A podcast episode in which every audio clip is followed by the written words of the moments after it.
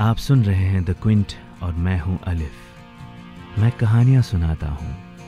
कुछ किस्से, कुछ कहानियाँ जो यादों से बुनी हैं। कुछ सपनों की कहानियाँ और कुछ अपनों की कहानियाँ।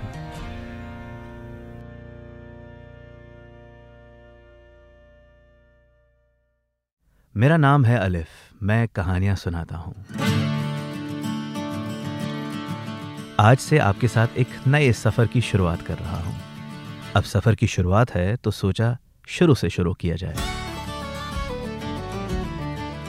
मेरे पास एक अलमारी है, यादों की अलमारी, और इस अलमारी में मैंने कई किस्से कहानियाँ संभाल के रखे हैं। आज यादों की अलमारी से एक किस्सा आपके लिए निकाल के लाया हूँ। आज की कहानी का नाम है ट्यूशन सेंटर। और कहानी सच्ची है या इमेजिनेटिव, ये आप डिसाइड करेंगे। मेरा काम कहानियाँ सुनाने का है। जनवरी का महीना, सर्दियों के दिन और चारों तरफ़ बर्फ़ की चादर। ऐसा लगता था कि सारे मकान, सारी गलियाँ, कूचे, सफ़ेद शॉल ओढ़े, कांगरी सेक रहे हैं। बड़ा दुख होता था अगर कोई गाड़ी आके बर्फ़ को कुचल देती थी। मैं बात कर रहा हूँ क्लास एट की, और कुल मिला के एज थी बारह साल। सर्दियों की छुट्टियाँ कश्मीर में तीन महीने की हुआ करती थी और ये तीन महीने स्कूल के बजाय ट्यूशन सेंटर्स में गुजरते थे। मोटी सी स्वेटर, लंबा सा फेरन, सर पे वूलन टोपी और हाथ में दस्ताने। बस लेफ़्ट राइट लेफ़्ट राइट करते हुए ट्यूशन पहुँच जाना एट्थ क्लास का ट्यूशन इसलिए भी याद है क्योंकि पहली बार बर्फ़ पे चलते चलते दिल फिसल गया था। पहली बार किसी से इतना लड़े थे। कि जिस दिन लड़ाई नहीं होती थी तो बड़ा सैड हो जाता था। सोचिए कि ट्यूशन जाने का मन बस इसलिए होता था कि निकलते वक्त सड़क तक साथ चला जाए। अब नाम में क्या रखा है? बस इतना काफ़ी है कि थी कोई। बाय गॉड, चिड़ैल की नानी थी। शक्ल से मासूम और इरादों से शैतान की अम्मा। एक दिन तो गेट पे मेरा जूता टंगा हुआ मिला और उसमें बर्फ़ ठूस ठूस के भरी पड़ी थी। वो बदला लिया गया था पूरे दिन की लड़ाई का। ऐसा नहीं था कि सिर्फ़ लड़ाई होती थी। कभी कभी पार्ले जी भी आधा आधा बांट लेते थे। चॉकलेट जो उन दिनों लग्जरी आइटम हुआ करता था, वो भी हाफ़ हाफ़ ही बनता था। कम वक्त तब से लेकर आज तक विंटर्स से इतनी मोहब्बत है कि विंटर्स में हर साल वही एट क्लास का बच्चा बन जाता हूँ।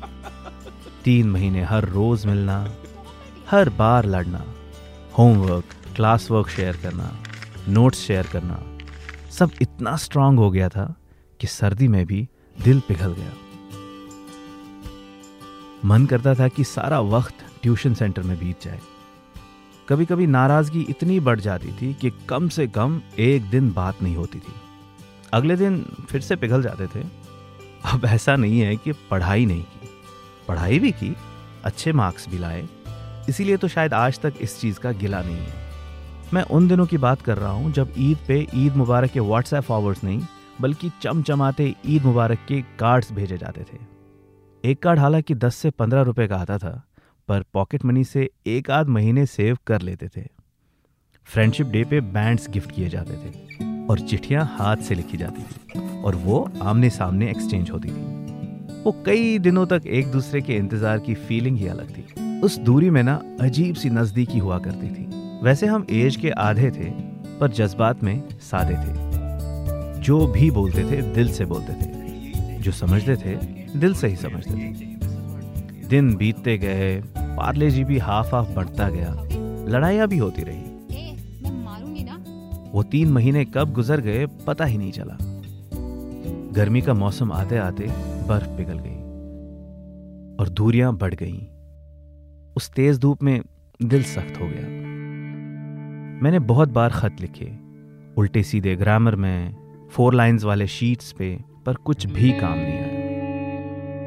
ये बहुत बाद में पता चला कि स्कूल में उसे लोग मेरे नाम से चिढ़ाने लगे थे, और वो परेशान हो गई थी।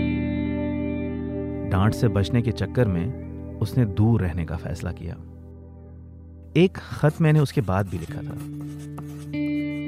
खत का जवाब कभी नहीं आया। ज़िंदगी की दौड़ ऐसी लगी कि भागते ही रहे। मीलों का सफ़र तय किया साल दर साल बड़े होते गए और ये ट्यूशन वाला किस्सा भी धीरे धीरे भूलते गए। मुझे ज़िंदगी के 22 साल लग गए ये समझने के लिए कि वो मासूमियत से भरा मेरा पहला प्यार था। First love. लेकिन वो कहते हैं ना कि दुनिया बहुत छोटी सी है। एट्थ क्लास को पीछे छोड़े हुए आठ साल हो गए थे और हम फिर से मिले। पूरी कहानी फिर से रिपीट हुई। उसकी ज़ुबान पे तुम्हें याद है कि सवाल थे और मेरे चेहरे पे मुस्कुराहट थी। हम दोनों वैसे के वैसे ही थे हम्म। पर रास्ते अलग हो गए थे। अब हम बड़े हो गए थे और समझदार भी। मैं हॉट शॉट राइटर बन चुका था और वो डिग्री पे डिग्री करते जा रही थी। बिना पूछे ही बहुत सारे जवाब मिल गए। इससे पहले कि मैं एट क्लास वाले बच्चे को आगे कर पाता, मेरे हिस्से का पार्ले जी किसी और को मिल चुका था। बस, ये थी आज की कहानी। अब कहानी इमेजिनेटिव है या रियल वो आप तय करेंगे। मैं तो बस कहानियाँ सुनाता हूँ।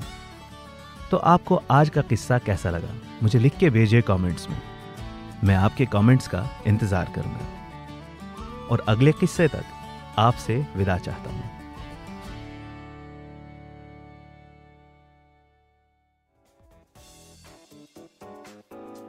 Thanks for listening log on to the Quints website and check out our other podcast